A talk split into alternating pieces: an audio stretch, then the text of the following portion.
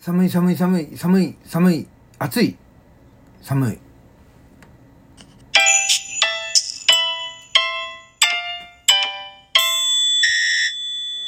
ポジティブラジオテトラポットの上からこの番組は日本のクリエイターたちに夢と希望愛と勇気を与えるために日々奮闘しているウェブディレクターが本能のままにトークしている番組です。こんにちは。MC 担当のハップでございます。さあさあさあ皆さんはいかがお過ごしですか？私ね先ほどですねあのちょっとしたね、えーあの買い物にねあの出かけなくちゃいけないそんな用事がありましてですね私のあの普段使っている自転車ですね流星号と言いますがはい自転車に名前を付けております。はい私の自転車は流星号と言いますがこの流星号に乗ってねちょっとね買い物に行ってきたんです。あのね近所のねケーキ屋さんまでねうんちょっと買い物に行ってきたんですがいやー寒い。そう、あのね、僕のこの流星号はね、こう、皆さんあれ、あれご存知？ツール・ド・フランスとかご存知？自転車のさ、なんかレースあるじゃないですか。まあ、競輪、みんなね、競輪と間違える方多いんですけど、競輪とはあれね、ちょっと違うんですよ。ツール・ド・フランスとか、ああいうのはね。うん、でもまあ似たようなね、ハンドルがさ、こう、ぐっとさ、何？下にさ、垂れ下がってる自転車なんですけどね。うん。そう。私はね、その、私の流星号はね、まあ、そういうね、ツール・ド・フランスとかで、えー乗ってるようなね、人たちのこういう自転車なんですけども、うん。あの、一時あったよね、この自転車ブーム。まだ自転車ブームなのかなうん。何年ぐらいだ？2010年に違うな、2008年、2009年ぐらいの時に、自転車ブームっていうのがあったんですよ。あの、やっぱりね、こう、何？あの、体力維持みたいなさ、そんな健康志向が高まって、で、えー日本にね、やっぱマラソンブームみたいなのもあるじゃない？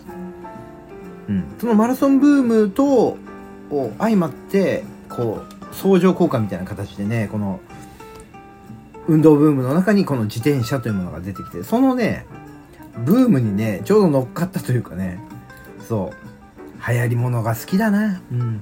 まあ、そんな、ちょうどね、そんなタイミングでね、自分自身もね、あれなんですよね、手術をしたというものがあって、そのね、リハビリのためにもね、まずはウォーキング。で、歩くだけじゃつまらないって言って、えー、ランニング。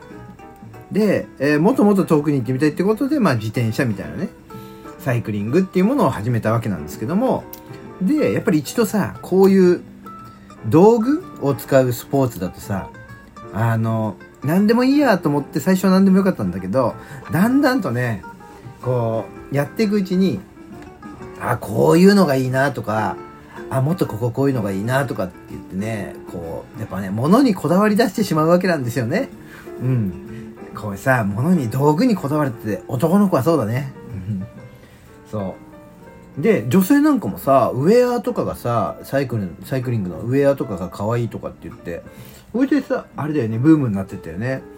やっぱりさ、何かこう、ムーブメントを起こす時っていうのは、なんかさ、あれでしょ？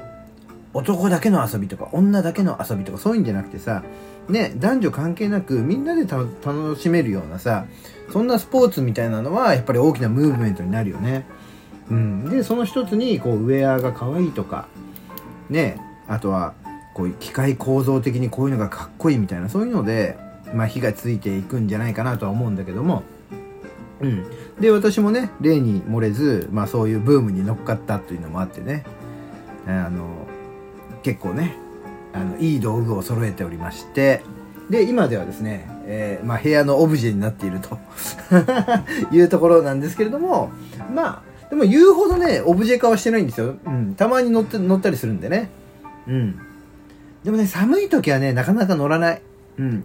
あの、本気でね、これ漕ぐと、ペダル漕ぐと、平地でもね、あの、普通に40キロぐらい出るんですよ。速いの、すごく。うん。で、まあさ、こういうハンドルがぐっと下に向いててさ、あの、座るところサドルなんかはさ、ものすごいとんがってる感じになるじゃない？うん。だからさ、あんまりこの自転車でゆっくり走るみたいな感じだとね、もうお尻とか痛くなっちゃうんだよね。うん、だからやっぱスポーツ用の自転車なんだな。うん。で、これに乗ってですね、あの、ちょっとしたね、お買い物に行ってきたわけなんです。うん。今季は初めて乗ったかな。冬はなかなか乗らないんだよ。うん、寒いからシーズンオフでね。うん、でもちょっとね、距離があったから歩いていくってのもあれだなって言って、自転車で行ってきたんだけど、もう寒かったわ。で、寒いとさ、うー、寒い寒いっつって力入っちゃうから、より漕ぐんだよ、ペダルを。そうすると、よりスピードが出て、より寒いんだよね。もうすげえもうね、鼻水ジュルジュルでね、行って、行ってきましたが。でね、買い物して、で、もうとんぼ帰りで帰ってきたけどね、どっか寄るとかそんなんじゃなくて。うん。だからこのね、あれだな。俺の場合はね、こう、買い物に行くって言うとね、何を買おうという、こういうね、目的を持っていくから、その目的が達成した瞬間に、俺もう、何？家が好きだからさ、あ、帰ろうっつって、もうすぐ帰ってきちゃうわけ。本当だったらさ、そこでせっかく行ったんだからさ、これ見て、これ見て、これ見てとかさ、これってどうなのかなとかいろいろ回ればいいのに、ダメだな。そう、目的をね、こう明確に持って出かけてしまうので、その目的が達成できたらね、もうまっすぐ帰ってきちゃうという、ものすごいつまらない買い物なんだよね。うん。で、今日なんかは特にこう自転車で行くからさ、途中で寄るなんて言ってもさ、どっか寄るなんて言っても、これ逆に寄る方がめんどくさいのよ。この、ポンと置いてある自転車大丈夫かなとかちょっと心配になっちゃうからね。うん。結構高いやつだから、こういうさ、ツールドフランスみたいなやつだからね。だからそうするとポンって置いておけないから、うん、だからもう行って帰ってくるみたいな、そんな感じになっちゃうんだけど、すげえ寒かったんだけど、やっぱりね、寒いだろうなと思ってね、もう完全防備で行ったわけですよ。そう。あのね、こう、何、ネックウォーマーもちゃんとつけてね。で、それもちゃんと耳もカバーできて、鼻から口元まで全部カバーできるね、首元までね、ネックウォーマーをつけ、で、前から今季の私のね、お気に入りのユニクロダウンベストを着用し、で、その上に、ちょっとね、モコモコが入ったパーカーを着て、で、その上にさらにダウンジャケットを着るという、まあ、今季定番のね、ラジオトークでもお話ししてますが、定番のこう、ダブルダウンでですね、出かけていったわけですよ。